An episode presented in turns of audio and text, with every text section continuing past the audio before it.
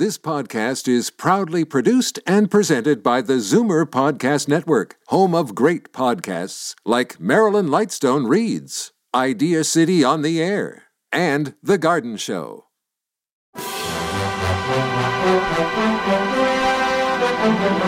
It's Zoomer Radio's Theater of the Mind with Frank Proctor.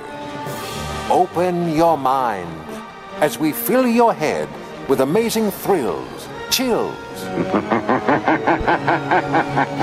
and laughs. Theater of the Mind. The best love programs from radio's golden age. Only on Zoomer Radio. Now, here is your master storyteller, Frank Proctor. Well, thank you, and welcome to the show. We're in for a real treat tonight. We're about to hear the two stars of the film Casablanca, Humphrey Bogart and Ingrid Bergman, take the script and the movie and whittle it down to just a shade under 27 minutes. The Screen Guild Theater was a radio anthology series broadcast from 1939 until 1952 during the golden age of radio. Originating on CBS Radio, leading Hollywood stars performed adaptations of popular motion pictures. Now, fees that would ordinarily have been paid to the stars and studios were instead donated to the Motion Picture Relief Fund and were used for the construction and maintenance of the motion picture Country House. The series began with a variety format with mixed success. The program increasingly became to rely on adaptations of major motion pictures, presenting a considerable challenge to the writers who had to compress the narrative into sometimes as little as 22 minutes. The Screen Guild Theater had a long run, beginning January 8th of 1939, lasting for 14 seasons and 527 episodes. A 1940 magazine article noted that the Screen Guild Theater was the only sponsored program on the air which gave all of its profits to charity. Nearly 800,000 had been contributed by the summer of 1942. And so, thanks to the talented writers who were able to compress the dialogue of the film Casablanca and to the talents of the two hottest stars of the film industry, we proudly present this performance on Theater of the Mind.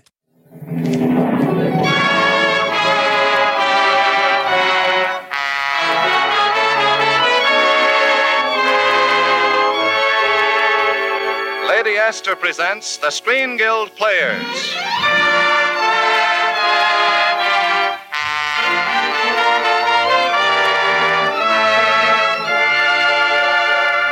The Screen Guild play tonight Casablanca.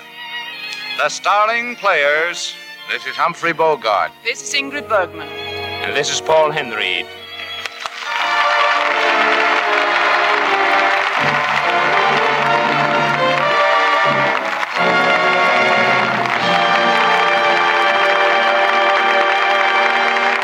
Tonight, Lady Esther presents the Screen Guild Players in Warner Brothers' exciting story of romance and intrigue in wartime Africa, Casablanca, with the original stars of the picture Paul Henreid as Victor Laszlo, Ingrid Bergman as Ilsa Lund, and Humphrey Bogart as Rick Blaine.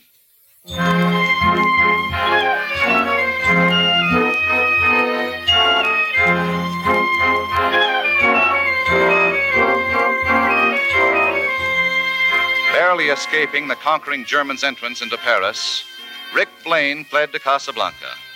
There, months before the American troops landed, he was operating Rick's American Cafe.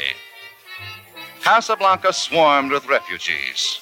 And Casablanca's more permanent foreign residents did a land office business in exit visas and letters of transit.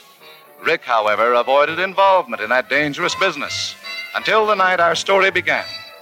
He was in his office above the cafe where he could watch and hear the crowd below when his head waiter called to him. Yes, Carl? The prefect of police, Captain Renault, would like to speak to you. I'll send him in. Yes. Sir. Ulrich will see you, Captain Renault. Thank you, Carl. Hello, Rick. Hello, Louis. Why the formality? Well, I have some unpleasant news for you, Ricky. I mean, you're looking for more graft. Oh, no, no, no. At least not right now. Uh, my men arrested Ugarte on his way to your roulette wheel, Ricky. Well, except to Ugarte, what's so unpleasant about that? Well, in itself, nothing. But we arrested Ugarte for murdering two German couriers and stealing their letters of transit. Ugarte did not have those letters of transit when he was arrested, and he's seen no one but you, Ricky, since the murder. What are you building up to, Louis? Arresting me? No, not immediately at any rate.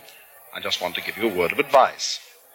Ugarte was going to sell those letters tonight to Victor Laszlo. Laszlo? Here in Casablanca? Yeah. Well, you know, Ricky, this is the first time I've ever seen you so impressed. As head of the underground movement, Laszlo's impressed half the world. Yes, it's my duty to see that he does not impress the other half. Rick Laszlo must never reach America. He stays in Casablanca. 20,000 francs says he doesn't. We'll make it 10,000. After all, I'm only a poor, corrupt official. now, that is a bet. Well, no one else would dare supply Laszlo with exit visas, Ricky, and since he can't leave Casablanca without them, make certain that you don't give him those letters of transit. But eh? I. Oh, you needn't deny it, Rick. I'm certain you have the letters. Even if I had those letters, Louis, you know I stick my neck out for nobody. Yes, to date. But I suspect, Ricky, under that cynical shell, you're a sentimentalist. Now, if you'll come downstairs with me, I'll introduce you to Major Strasser and Victor Laszlo and his charming companion, the most beautiful woman who has ever come to Casablanca.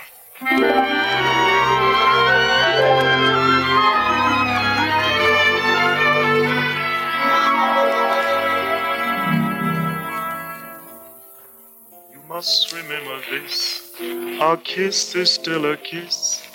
A sigh is just a sigh. The fundamental things apply as time goes by. Sam! Sam! Yes, boss? I thought I told you never to play that song again. Well, boss, you see, I didn't really. Sam's not to blame, Rick. I asked him to play it. You? Ilsa? Yes, Rick. Ilsa. What are you doing in Casablanca? Just traveling through with Victor Laszlo. Uh, where is he? He'll be right back. He's looking for someone. Well, I found your wandering escort, Mademoiselle Lund. Ricky, I have the honor of introducing. We're old acquaintances, Captain Renault.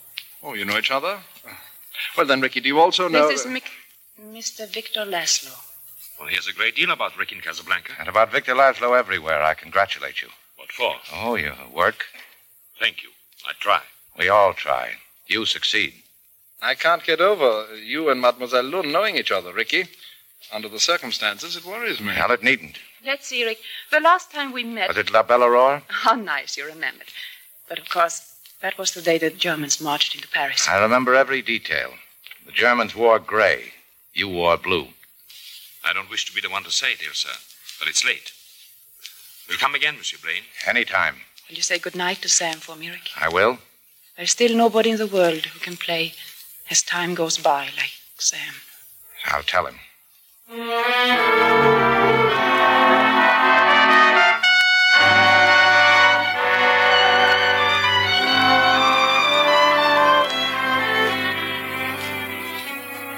That's what she said, Sam. Nobody can play as time goes by like you. Aren't you going to stop drinking and go to bed, boss? No. Play as time goes by, Sam. Oh, I don't think I can remember it, boss. If she can stand it, I can. Play it.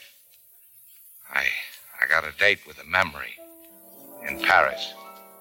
You must remember this. A kiss is still a kiss. A sigh is just a sigh. The fundamental things apply as time.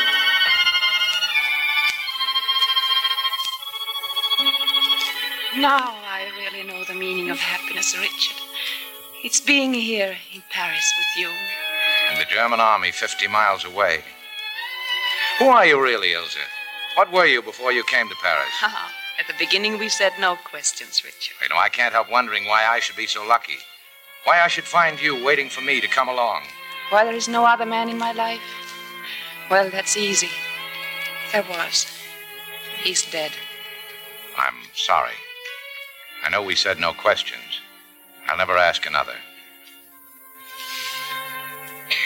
Richard, you must leave Paris before the Germans arrive. You're on their blacklist. Their roll of honor. Oh, don't joke, Richard. You must leave. No, no, no, no. We must leave. Yes, yes, of Oh, now, the train for Marseille leaves at five. See, why don't we get married in Marseille? No. Oh, that's too far ahead to plan. Ilsa, what's the matter? Nothing, darling. Nothing. Hmm. It's just that I love you so much. Oh, it's a crazy world.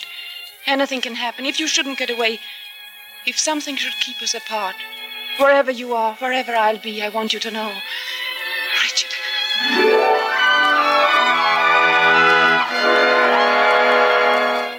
Kiss me as if, as if it were the last time.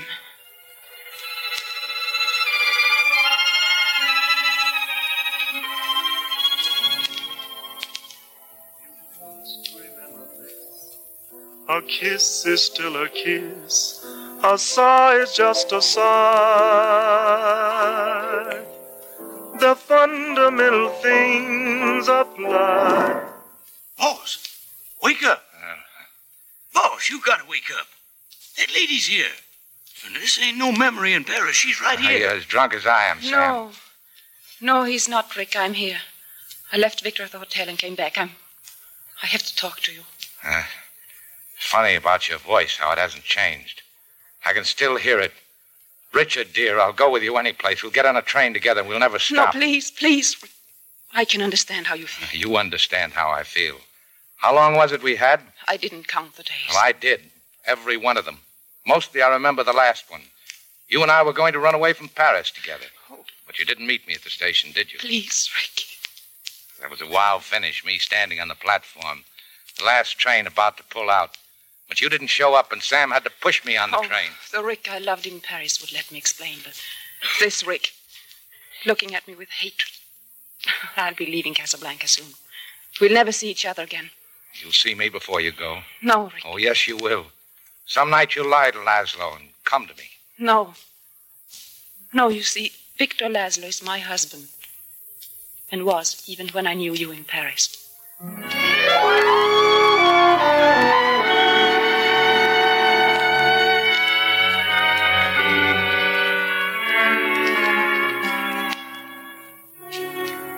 Laszlo, I wondered when you'd come to see me. Captain Renault and Major Strasser kept me busy for the past 24 hours. Well, there's no use fencing around. You've come about those letters of transit, haven't you? Yes, I have. You and Strasser and Renault. Seems to be the general impression in Casablanca that I have those letters. Suppose we assume that you have them. All right, go ahead. You must know it's very important I get out of Casablanca. Why you? More than any of the others stuck here? It's my privilege to be one of the leaders of a great movement. You know what I've been doing. You know what it means to the work, to the lives of thousands and thousands of people that I reach America and Don't you ever wonder if what you're fighting for is worth all this? we might as well question why we breathe. If we stop breathing, we die. If we stop fighting today's enemies, the world will die. What of it? And it'll be out of its misery. You know, Monsieur Blaine, you sound like a man trying to convince himself of something he doesn't believe in his heart. That wasn't always your attitude. You ran guns to Ethiopia. You fought against the fascists in Spain. I was well paid on both occasions. The winning side would have paid you better. Isn't it strange that you always happen to be fighting on the side of the underdog? Well, let's say that I'm a poor businessman. Are you businessmen enough to appreciate an offer of 100,000 francs for those letters? Oh, I appreciate it. But if you offered me a million francs, I wouldn't accept it. Very well, then. You have the letters of transit. You won't give them to me. But I want Ilsa to be safe. Monsieur Blaine, I ask you as a favor to use the letters to take her away from Casablanca. You love her that much? Yes, I love her that much. Oh, sorry, but it's no deal. But why? I suggest that you ask your wife. My wife? Yes. Who's singing that song? Probably Strasser and his Gestapo agents. They followed me here. Now, don't start anything. I don't want any trouble in here that'll force Renault to close my joint. You have no objections to your band accompanying me while I sing, do you? No, go ahead. I'm neutral. If one customer can sing, they can all sing. They all will sing. Are you ready? Yeah, we're ready, Mr. Laszlo. Then play it.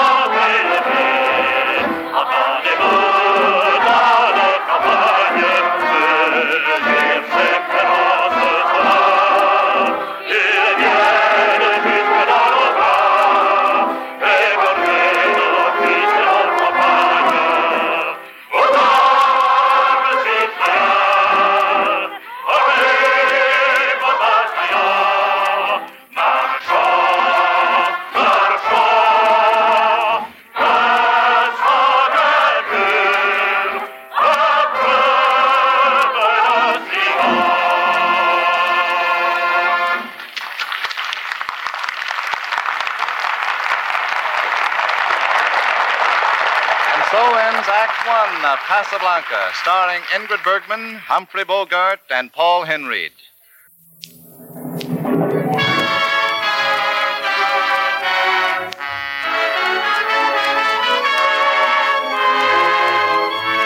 And now the curtain rises on the second act of Casablanca, starring Humphrey Bogart as Rick Blaine, Ingrid Bergman as Ilsa Lund, and Paul Henreid as Victor Laszlo.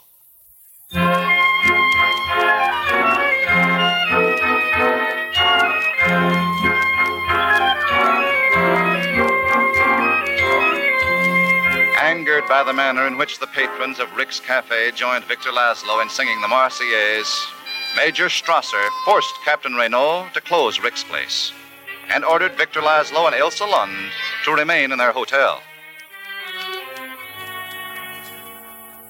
Victor, I'm frightened. Please don't go to the underground meeting tonight. To tell you the truth, my dear, I'm frightened too. So shall I hide here in a hotel room, or shall I carry on the best I can? Whatever I would say, you'd carry on. Since our friend Rick has refused to part with those letters of transit, what else am I to do? Did did Rick give you any reason? He suggested I ask you. Ask me. Yes.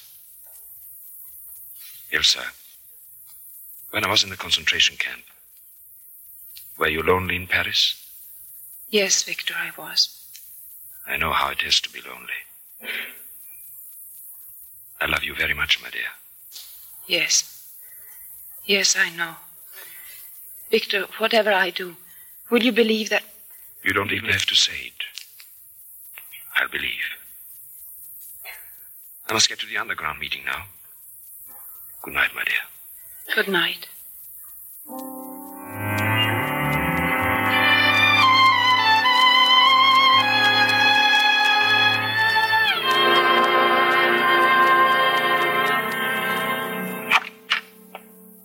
Hello, Rick. Well, I told you you'd be around to see me, but this is a little ahead of schedule. Richard, I had to see you. Oh, so I'm Richard again. We're back in Paris. Please. Your unexpected visit isn't connected by any chance with the letters of transit, is it?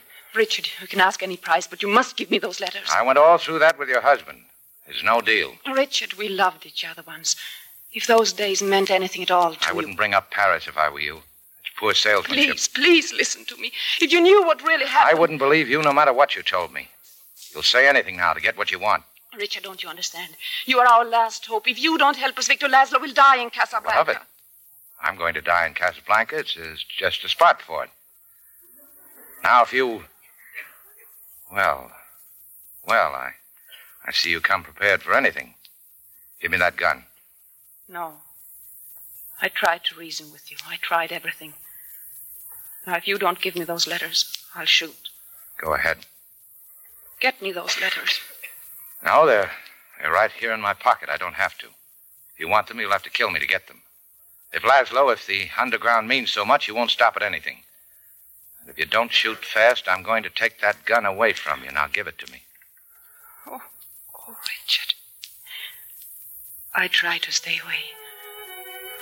I thought I, I would never see you again, that you were out of my life. If you knew what I went through the day you left Paris, how much I loved you, how much I still love you.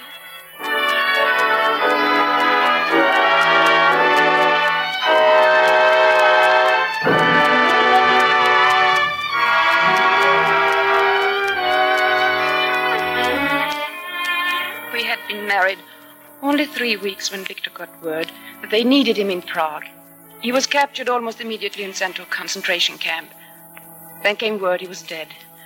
I was lonely before, but then I had nothing left, not even hope, until I met you. But why didn't you tell me all this in Paris? Victor made me promise to keep our marriage a secret.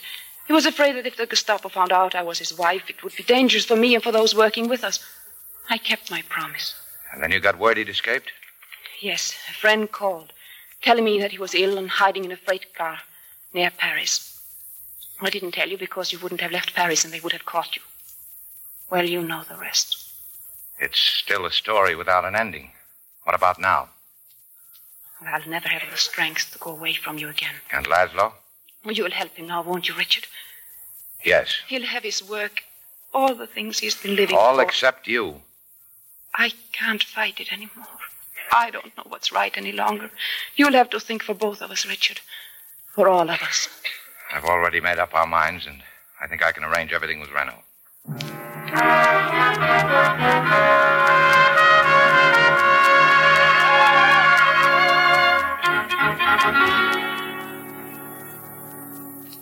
Here's the setup, Louis. I'm selling out my place and leaving Casablanca on tonight's plane, the last plane. What? And I'm taking Ilsa Lund with me. Ilsa's Victor Laszlo's wife. Louis, I'll make a deal with you. What is it? I want to be sure that Laszlo doesn't escape this time. If you could get him on a real criminal charge, would, would that be a feather in your cap? It most certainly would. Germany, uh, she would be grateful. And be at my place a half hour before the plane leaves. I'll arrange for Laszlo to be there, thinking I'll sell him the letters of transit. When I hand them to him, that'll give you the criminal grounds for making the arrest. Ricky, I'll miss you. Apparently, the only one in Casablanca that has even less scruples than I. Thanks. Oh, and uh, by the way, Louis, come for Laszlo alone. Yeah, I'm I'm taking no chances on a double cross, even from you. Double cross? Why, Ricky? Uh, you might get ideas about slapping me in the jug for selling those letters, you know. Well, don't forget a half hour before plane time, alone. Don't worry, Ricky. This is an honor I'll share with no one.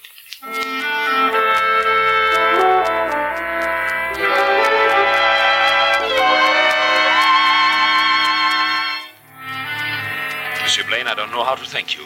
There's no time for that. You won't have any trouble in Lisbon, will you? No, that's all arranged. Good. Well, here are the letters. Monsieur Blaine, I. Victor Laszlo, you're under arrest on a charge of accessory to the murder of the couriers from whom those letters were stolen. Now, just a minute. Nobody's going to be arrested, Louis. Not for a while yet. What? Rick, put that gun down. Have you lost your mind? Stay where you are, Louis. I wouldn't like to shoot you. But I will if you take one more step toward me. Keep your hands away from your pistol. Well, I suppose you know what you're doing, but I wonder if you realize what this means, Rick. Perfectly. In fact, Captain Renault will take you along as our hostage, so there won't be any trouble at the airport.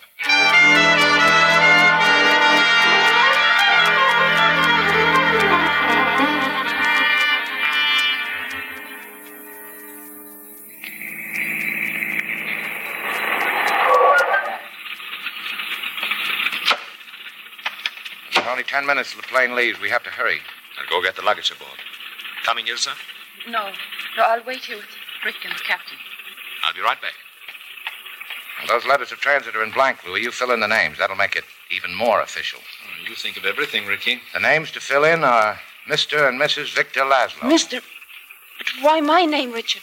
Because you're getting on that plane. But I, what about you? I'm staying here to keep Captain Renault company till the plane leaves. No, no, Richard. What has happened to you last night? We Last night we said a we said a great many things. Did you mean everything you said? said. You know I did. You said I'd have to do the thinking for all of us. Well, my thinking adds up to you getting on that plane with Victor. No, but Richard. I know what you're going to say, that, that you belong here with me. Yes. But if you if you stayed here, we'd both land in the concentration camp. Isn't that right, Louis? I'm afraid that Major Strasser would insist. You're only saying this to make me go. I'm I'm no good at being noble, Ilsa. I'm saying it because it's right. What about us? We'll always have Paris. We didn't have it. We lost it till you came to Casablanca. We got it back last night. When I said that I would never leave you. Everything is in order. Are you ready, Ilsa? Laszlo, there's something I'd like you to know before you leave. I know, Monsieur Rick. Ilsa has told me all I need to know about you and herself. I don't ask you to explain anything. And I'm going to anyway. Might make a difference to you later. Last night, Ilsa tried everything to get those letters. When nothing else worked, she did her best to pretend that she was still in love with me. That was all over long ago. For your sake, she tried to pretend it wasn't. And I. I tried to let her pretend. We couldn't even fool ourselves. Richard. Monsieur Blaine, welcome back in the fight. This time our side will win. Shall we board a plane, Ilsa? Yes, Victor, I'm ready. God bless you, Richard. Goodbye. Well, I suppose you know this isn't going to be pleasant for either of us, Ricky. I have to arrest you, of course. When the plane leaves, Louis, Sooner, I'm afraid, Ricky. Here comes Major Strasser. you better keep quiet, Louis. I'd hate to have to shoot you now. Why did you ask me to come to the airport, Captain? Well, I was afraid Victor Laszlo might be leaving on this plane, sir. Sort of a double double cross, eh, Louis? Of all the ridiculous ideas, Captain. Possibly. Nevertheless, he's on the plane. Well, why do you stand there? Why don't you stop him? Ask Monsieur Rick. Stay where you are, Strasser. Herr Blaine, I would advise you not to interfere with an officer of the Third Reich. I'm a true neutral, Strasser. I was willing to shoot Captain Renault, and I'm willing to shoot you. But you'll shoot too late. Oh. Nice shooting, Ricky. But I'm afraid my gendarmes heard those shots. Well, till after this affair dies down, Ricky, I think you'd better disappear from Casablanca. I can arrange your transportation to a fighting French garrison in Brazzaville. All right, Louis. I could use the trip, but uh, don't forget, you still owe me 10,000 francs for our bet on Laszlo's escape. Oh, well, uh, we'll need that to get to Brazzaville. We'll need it. Certainly. I can be as silly a sentimentalist as you. You know, Louis, I think this is the beginning of a beautiful friendship.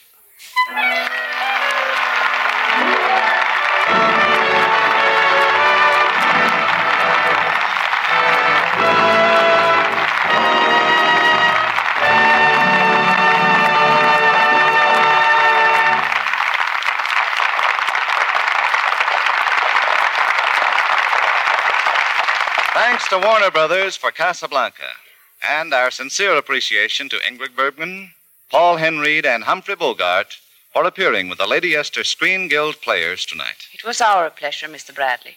We know how these programs benefit the Motion Picture Relief Fund, and we know too how important the Relief Fund is to our profession. We're happy to give our services.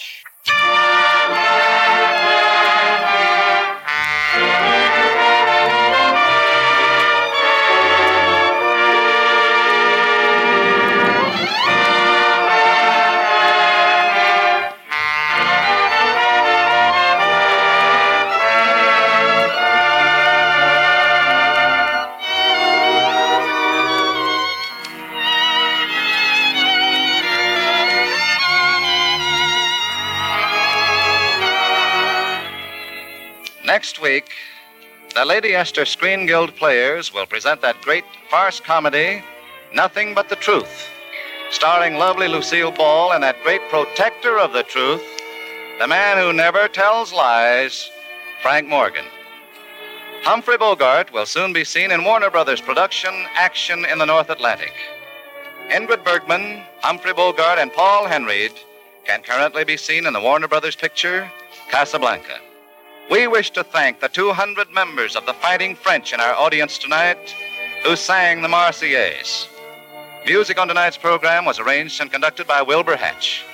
The Screen Guild players are presented every Monday night at this time by Lady Esther. To save materials, buy the larger size of Lady Esther face cream. This is Truman Bradley speaking for Lady Esther, saying thank you and good night. This is the Columbia Broadcasting System.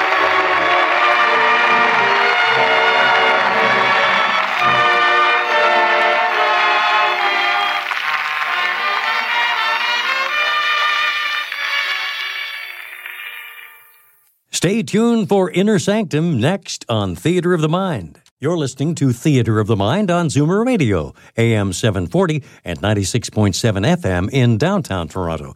Time now for Inner Sanctum as Richard Widmark stars in the scary story about a man who thinks he casts a shadow of death.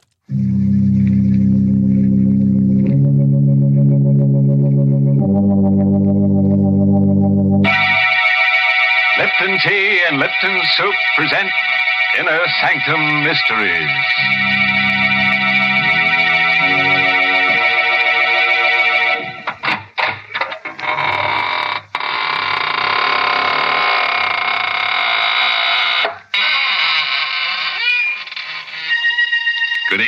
Friends of the Inner Sanctum. This is your host to welcome you in through the squeaking door. We're having a party tonight for two of my favorite corpses. I call them Romeo and Juliet. They're newly deads, you know. yes, she's the daughter of a famous society murderer, and he's the pride of the East Side morgue. Oh, they're so happy together in their mausoleum built for two. And you should see the bridal casket. Shame It- on you, Mr. Host, making fun of such a tragedy. But, Mary, it was a touching ceremony. Of course, I stood up for the groom. Naturally, the poor fellow couldn't stand up for himself.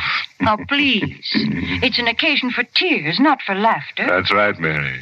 Why, when the bride appeared wearing her grandmother's shroud, everyone had to be cheered up with Lipton tea. Now, that's enough. I will not have Lipton's mentioned at a time like that. Lipton tea is for people who know how to enjoy life. These are the folks who really appreciate Lipton's famous brisk flavor. Yes, that word brisk. B R I S K makes a big difference when you're sitting down to a cup of hot tea.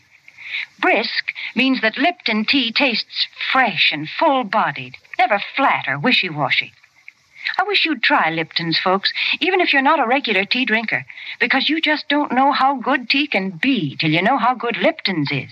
Well, Mary, let's tee off into tonight's story. hmm?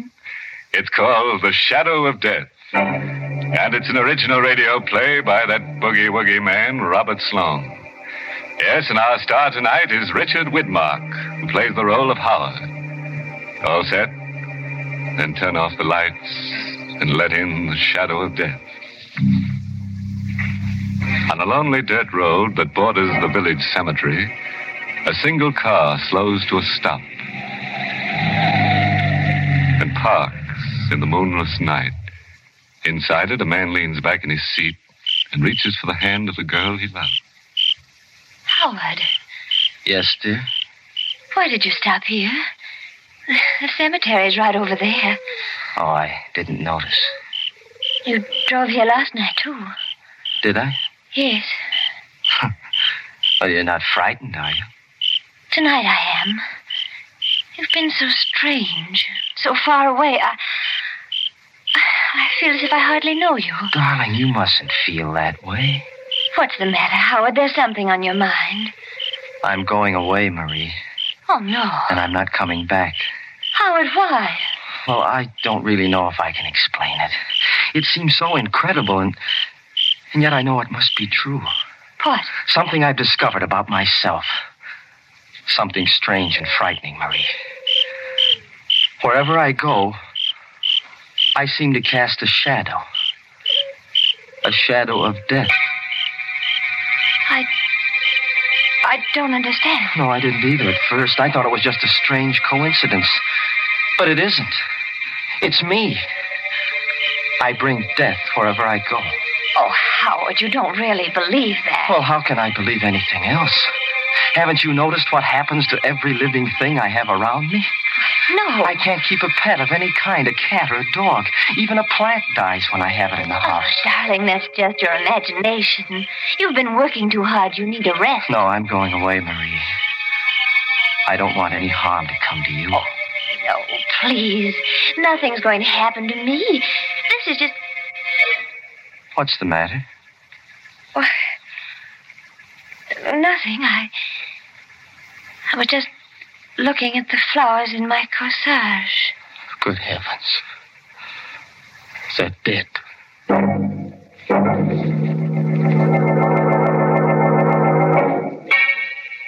You don't believe me either, do you, Doctor?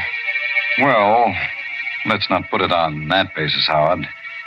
After all, I've been trained to look for the physical causes of death, not the supernatural. Then what do you think I should do? Frankly, I'd like you to spend a few weeks away from these surroundings. Go up to the sanitarium I told you about. They'll take good care of you up there. All right, Doctor. I'll make arrangements to go tomorrow. But I know it won't do any good. You'll be surprised, Howard. Two or three weeks from now, you look back on this as a. Yes? That's strange. Those goldfish in my aquarium.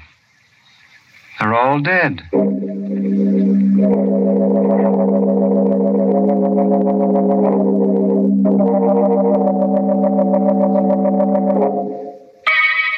Tell me the truth, Howard. Are you comfortable here in the sanitarium? They, they don't believe me. They don't believe that people die when I dream about them. People die. when Yes, you- didn't you know that? Every time I have a dream about someone, it, it's a sign of death. And the next morning when I wake up, I look in the obituary column and I see the name of the person I dreamt about. Howard, what have they done to you here? Nothing, only they don't believe me. The, the, the dreams, I mean. I had to prove it to them this morning. And it made me feel very bad. What made you feel bad? The dream I had last night.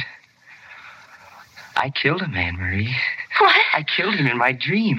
Oh. He was a good friend of mine, too. He lived right across the hall. Oh, hall. Howard, please, you've got to get hold of yourself. But I'm afraid, Marie. I don't want to dream anymore. Oh, darling, I can't bear to see you this way. What way? I'll get you out of here. I promise, Howard. I'll get you out of here today.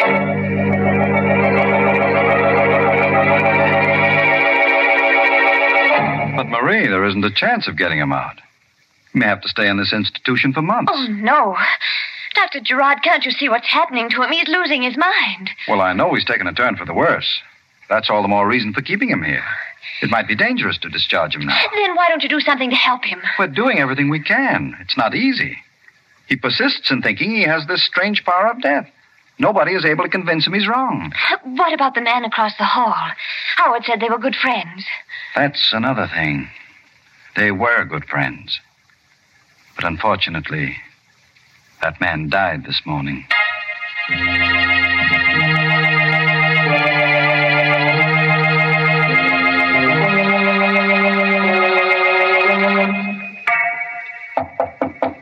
Come in.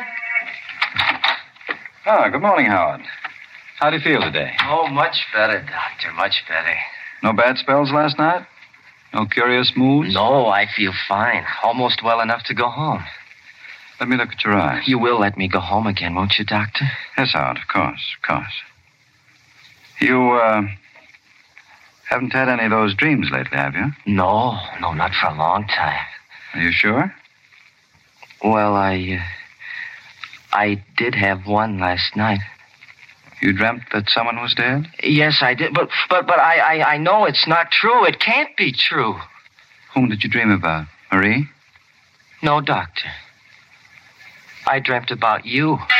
That's why I know I'm wrong. You're alive, Doctor. Don't you understand? You've proven it to easy, me. Easy, easy now, Howard. Tell me about your dream. Well, I, I dreamt I was going home, and all the people I'd killed in my dreams were alive again.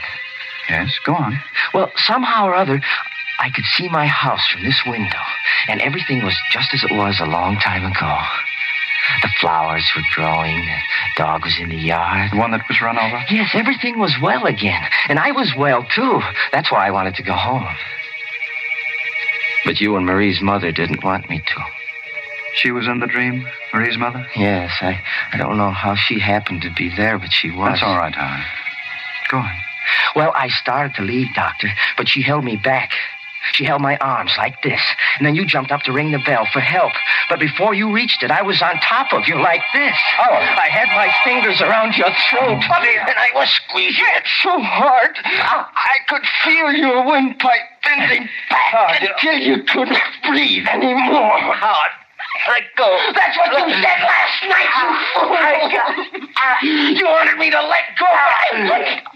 I held on until your face turned as blue as it is now.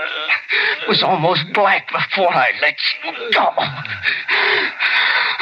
But first, first I made sure you were dead. And then I dropped the body. You see, Doctor, my dreams do come true.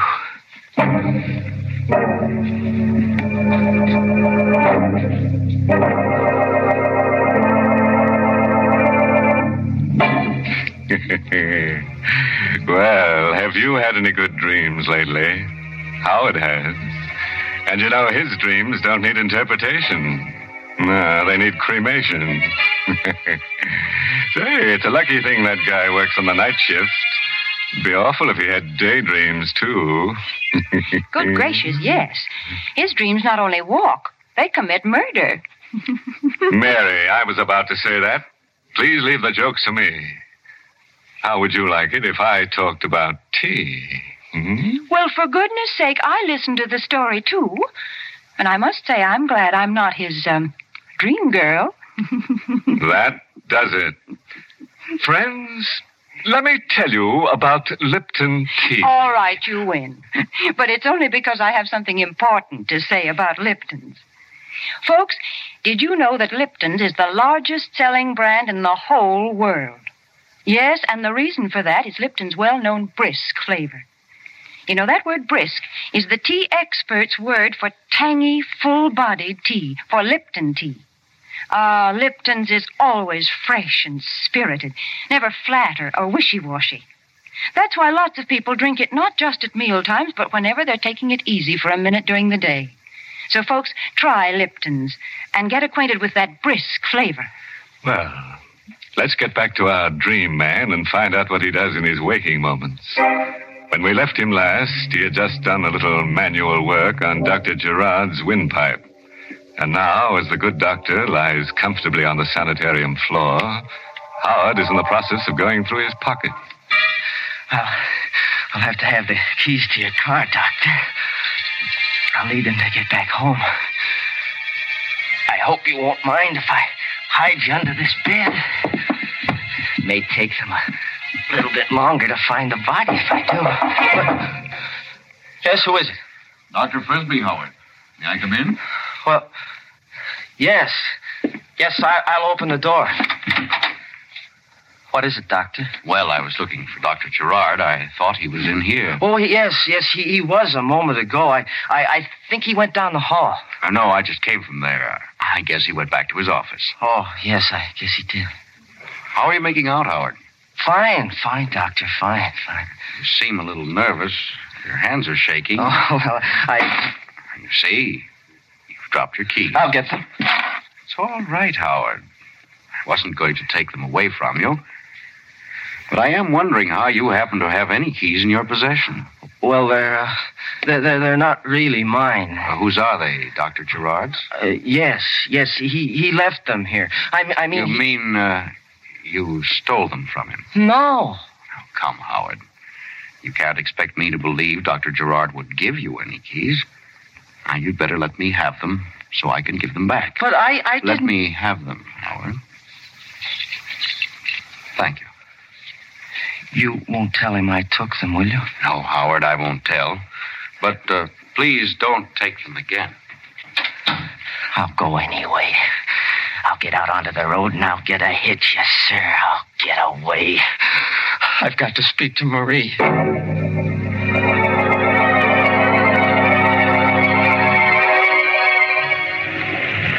Going down, mister? Guess not. Guess I'm. Oh, oh, here comes another one. Hey, stop! Give me a ride, will you? Give me a ride, please, mister. Oh, he's stopping. Hey, hey, wait for me, will you, mister? I'm coming. I'll be right there. Oh, gee, thanks, mister. You, you going into town? Yes, Howard. But you're not. Oh, Dr. Frisbee. Yes, I've been watching you ever since you took those keys. I thought you'd try something like this. Well, I I had to, Doctor. I understand. Better get in the car, Howard, so we can talk this thing over. All right. You know, it's silly to run away from our place up there. If you really want to go home, all you have to do is ask. I did ask. When? This morning. Oh, wait a minute. Don't start the car. Why not? There's a truck coming. In back. Where? Oh, Howard, let go of me, Howard! Got to have this car, Doctor. When I finished with it, I'll return it to you.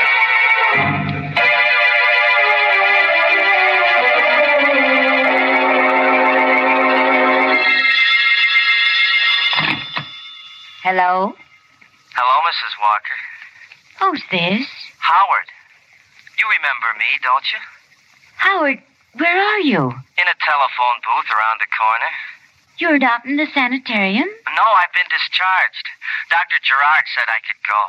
You mean you're well again? Yes, I'm completely cured. Oh. Oh, I see. You don't sound very happy about it, Mother. Where's Marie? She's, uh, she's out on a date. When will she be back? Well, I, I don't know, Howard. She, she didn't say. I've got to see her again, Mrs. Walker. I've got to see her once more before I die. Before you die? Yes, I haven't much longer to live. Now, where is she? Well, I, uh, I, I think she said she was going to movies. You're lying. I'm not Howard. I, I, I just can't be sure. But if you go to the theater, you, you might find her there. You don't want me to see her, do you? No, not until I've spoken to Dr. Gerard. Why? Don't you believe me? Don't you believe I'm well again? No, Dr. Gerard. Never mind what he said. Mrs. Walker, you mustn't dislike me. I'm very fond of you. You. You are Howard? Yes.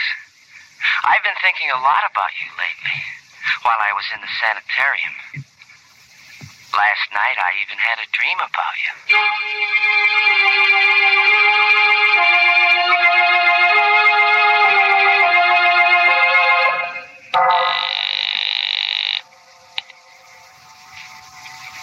Keep ringing that number, operator. I've, I've got to locate Dr. Gerard. Why the hurry, Mrs. Walker? Howard, how did you get in here? Through the back door. Put that phone down, please. But I- Put it down, I said.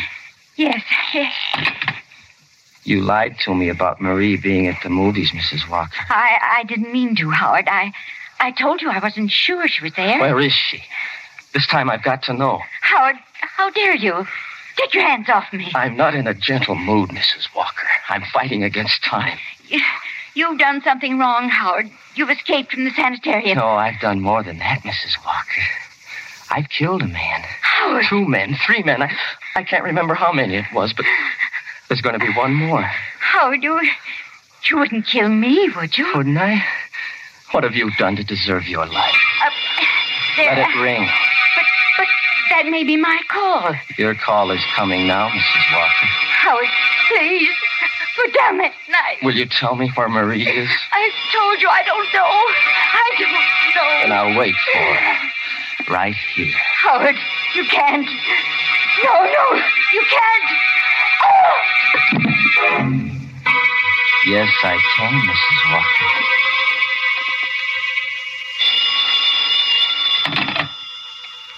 Hello? Hello, this is Dr. Frisbee Sanitarium calling. Is Mrs. Walker there? I'm sorry. You have the wrong number.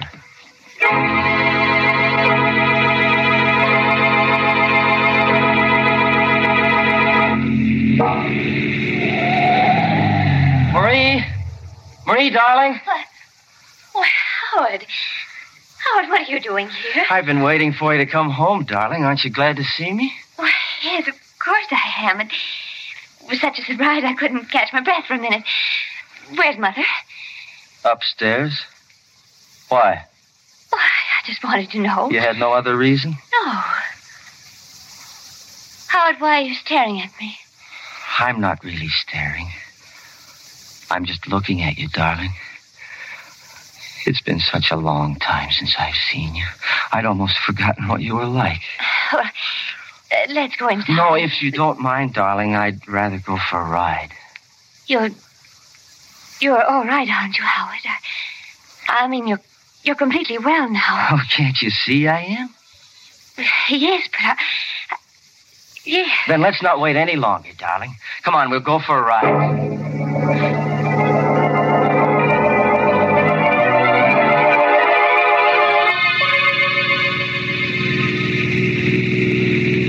It's getting late, Howard. Don't you think we ought to go back? No, not yet, Marie. You just keep driving. These few moments we have together, maybe I'll. Marie, why are you stopping here? We're low on gas, dear. I, I don't want to get stuck on the highway. Oh. Yes'm? What'll it be? Uh, uh, you, you better fill her up. All right. And uh, have you got a telephone here? Yes, I'm right inside. Thank you. Wait a minute, Marie. What do you want with the telephone? Oh, I was going to call my mother. She'll be worried about me. Oh, no, she won't. She knows you're with me. Besides, uh, she went out for a little while. Well, maybe she's back by now. It, it won't hurt to call, will it? No, I guess it won't. I'll be right back, Howard. Well, hurry, darling. I want to be with you as much as I can. Yes, I won't be a minute. Number, please. Operator, quick, get me the police. This is an emergency. Yes, ma'am, right away. Headquarters, Sergeant Dunn speaking. Sergeant, listen carefully. I won't have time to repeat it. The murderer of Dr. John Gerard is right here in a filling station on Route 6 at the Hadley intersection. What shall I do? I can't keep him here. Does he know you're onto him? No, no, he doesn't know I read the story in a newspaper just before I got home. He was waiting there for me, and I haven't been able to get to a phone since. Well, don't take any chances. He's a homicidal maniac. Don't even try to stall him if he wants to leave. Just stay where you are, and we'll be over there in four minutes. Oh, no, no, that's no good. He won't let me stay here. He'll take me with him. Marie. Oh, he's calling for me now. Marie. Just a moment, Howard. What can I do, Sergeant? What can I do? Give me the description of the car, quick. It, it's a dark blue sedan. License number 468J3. We've been going east on Route 6. Oh, I can't talk anymore. He's coming. Marie, for heaven's sake, what kept you so long? Oh, I had a hard time getting the number. There there was something wrong with the lines. But you were talking to somebody. Yes, I, I was speaking to Mother. You were speaking to your mother? Yes. She told me not to stay out too late. You're lying, Marie. No, I'm not, Howard. I talked to her. You talked to the police. That's why you lied to No. me. You did. Your mother's dead. Howard! I know because I killed her. Howard! Be quiet. Get back into the car. You're coming with No, me. No, no, Howard.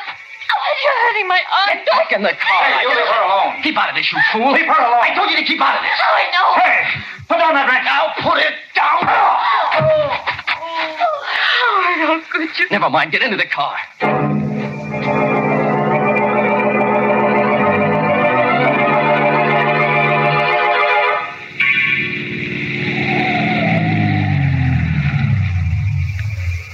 Howard, why are you stopping here? Don't you know where we are, Marie? This is the cemetery. Where we stopped before. Yes. I like it here. It's so quiet and peaceful among the dead. Let's walk through the grounds. Howard, please. Why not, Marie? We're among friends. So many of our loved ones are buried here. It's nice to be near them. Come on, Marie. All right, Howard. You know, darling, we haven't much more time together. The shadow of death has fallen across our path. You said something like that before, but you never told me why. I'm being selfish, Marie. I know I have to die, and I want you to come with me Why do you have to die, Howard? because I. I haven't been true to myself, darling. I haven't been true to this power I have. The power of death? Yes, I've helped it along sometimes. Like that dream I had about my friend in the sanitarium. Like the flowers in my garden. Like those fish at Dr. Gerard's. You killed them? Yes, I knew they were going to die. But I shouldn't have helped them. That's why I'm being punished. But Howard, why are you punishing me? I don't want to die alone, Marie. We've been away from each other so much, darling. I I want us to be together from now on. Uh, but Don't be afraid, darling. I'll be gentle, Marie. So gentle. But you're making a mistake, Howard. No. You are. You've forgotten what you've done. You can't kill me, darling. Why not? Heavens, Howard, don't you remember? Don't you remember that day at the sanitarium? You said you dreamt about me. No. No, I couldn't have. Yes, you did. Didn't they tell you what happened? No. Your dream. Your dream, it was true. That's why you can't kill me now. Marie, you. You mean. Yes, Howard. I'm dead. I can't believe it. Oh, you must believe it. Here, here. Look at this tombstone. My grave is right here. Oh, no. Read what it says. Read the name on it. It's your name, Marie. Your name. Marie Walker. Yes, Then you. Then you really are dead. I told you I was, Howard. The shadow of death passed over me. Then let it pass over me. Hey, got him, Sam. Got him the first shot. Keep out of the way, miss. He may not be dead yet. No, I. I'm sure he's dead. Well, you certainly had a close call. Took us all this time to locate your car. Finally spotted it on the road. You all right? Yes, I- I'm all right. The name of my grandmother's tombstone saved me. How's that? Oh, it, it doesn't matter. Say, that's funny. What? This guy was shot through the shoulder. My bullet wounds weren't serious enough to kill him. What do you mean? Well, I know it sounds crazy, but my shots didn't kill him. He was dead before I hit him.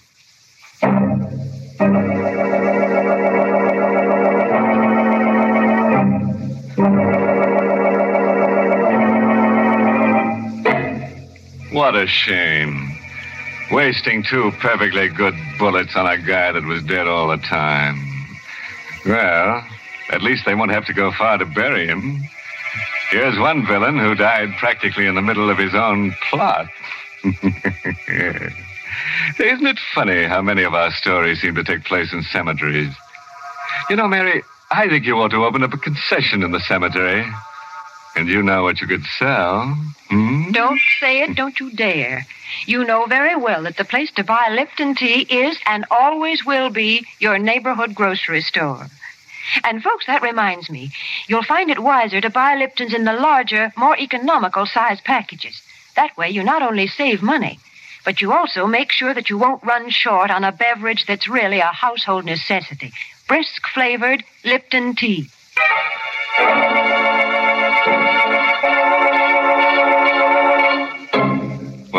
Before I put the skeletons back in their closets, I'd like to give you a parting word of advice. A body should never be left alone at the morgue at night. After all, it might become slab happy. oh, by the way, this month's Inner Sanctum mystery novel is The Whistling Legs by Roman McDougald.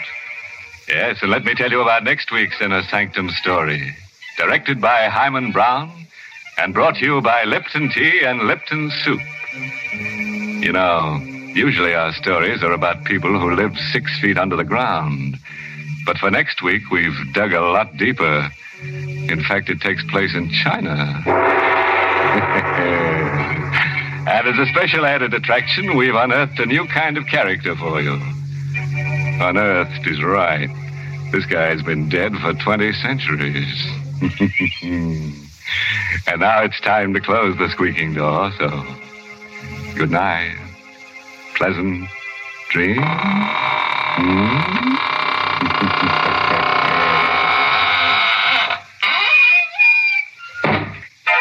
And don't forget to tune in next Tuesday night for another Inner Sanctum Mystery. This is CBS, the Columbia Broadcasting System.